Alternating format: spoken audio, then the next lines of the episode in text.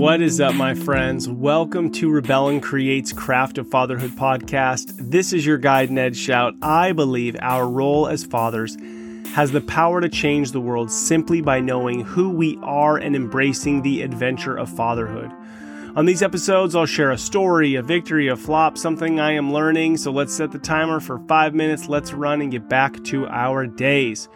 Okay, what are you reading right now? What are you listening to right now? Who are you allowing to speak into your life? We live in a time when you can have almost anyone speak into your life about almost anything. I mean, hop on a podcast, uh, go check out, uh, you know, Audible, go to Amazon and look up books, go to uh, Amazon Unlimited for your Kindle books. I just found that to be pretty freaking cool.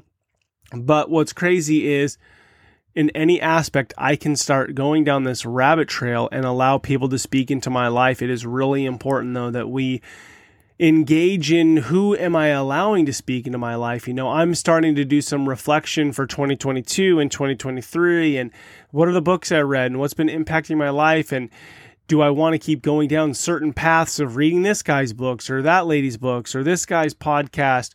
We can get caught up in this. And I think sometimes we can even get caught up in the FOMO of like, oh, well, they're listening to this podcast or they're reading these books.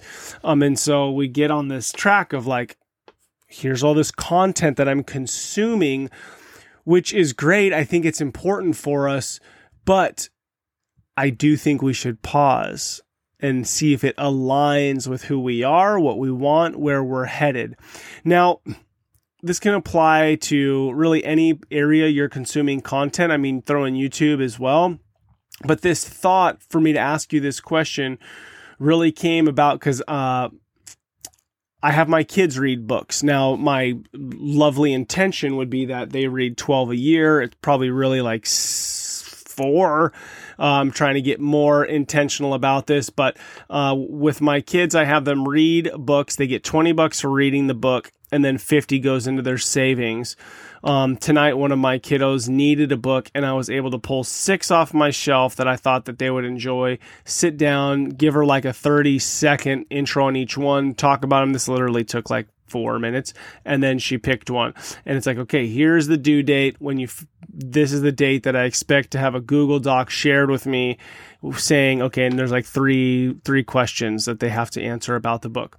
So that's what brought me to think okay who am I allowing to speak into my kids' lives, right? And I told her this is what this author's about. Um, these are the the positives, these are the negatives, these are the things to be aware of, because they need to start asking themselves those questions. Okay, so here's a total side note. When we leave church, I might have told you this already, but when we leave church on Sunday and we're driving home, oh, I only think of this because we did this in the car today and we had a friend with us, so they were able to like see this. I always ask the family, what stuck out to you that you agreed with? And is there anything that stuck out to you that you didn't agree with? And I think it's really important to teach our children that even with authority figures that you have placed in their lives or that have been placed in their lives, that they don't just automatically assume that everything that comes out of their mouth is critically important or true or real. Like you need to see, does it resonate? Now, I'm not trying to get my kids to be rebellious. I mean, I guess this is a Rebel and Create podcast. So, in some sense, yes, but to think to think, to think, to think. Okay, back to this. Okay. Um, so what books are you reading and are you even reading any? I remember when I put my first book out, a friend told me this is the first book he read since high school. I would say it is critically important to be learning.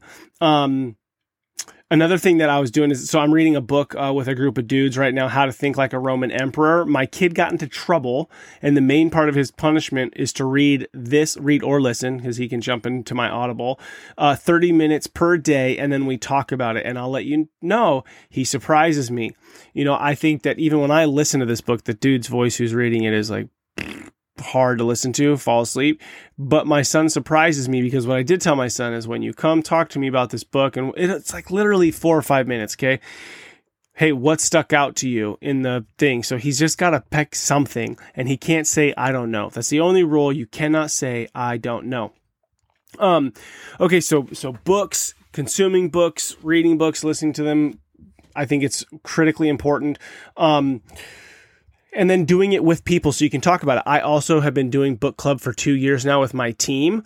Um, we read a book a month together. We talk about it on our Monday morning huddle. We take 10 or 15. Hey, what stuck out to you about the book? What'd you like? What you didn't like? What resonated with you? What's something we could apply to our team? It's one of the best things we do and one of my favorite things to do with our team. And we're all growing from it. Um, one thought I have about this is my kids aren't like, yay, dad, we're reading books. No. Um, I, in my team, I don't know that they would even, I mean, I, they would say that now, but, um, it's it's you have to create the space for the things that you know matter. It's just like brushing your teeth or or eating good nutritious food. You have to do it yourself and lead the way and then do it for those that are placed in your care. Now, I do want to take a second to look at the opposite. I do think, again, I said that we can get caught up in the FOMO of just reading what everybody else is reading.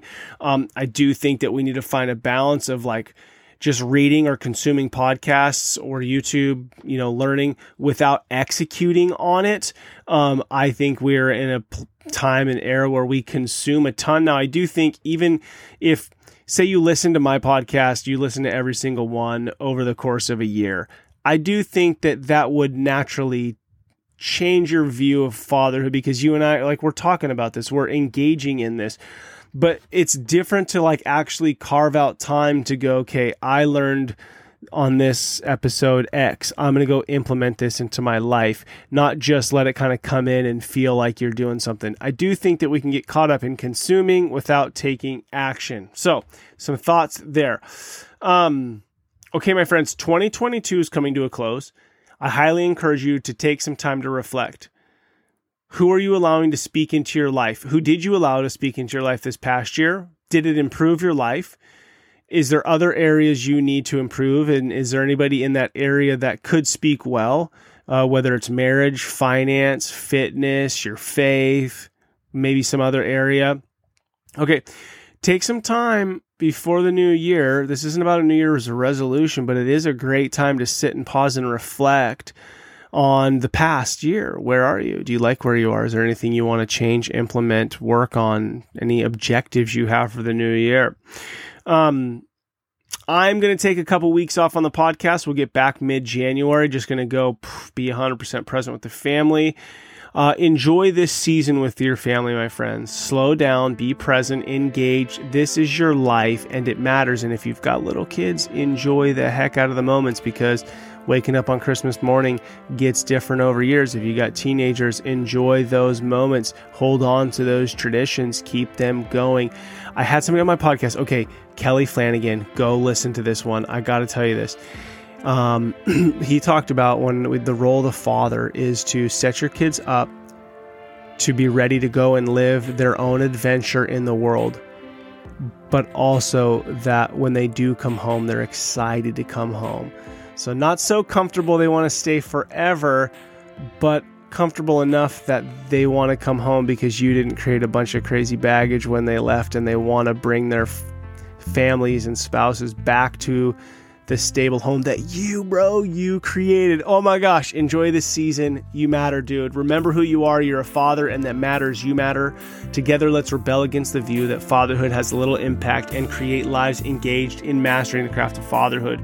Much love to you, my brothers. Together, we're changing the world. I look forward to hanging out with you in a few weeks. Enjoy this season. Big, big things happening and coming in 2023. Blessings to you and your family.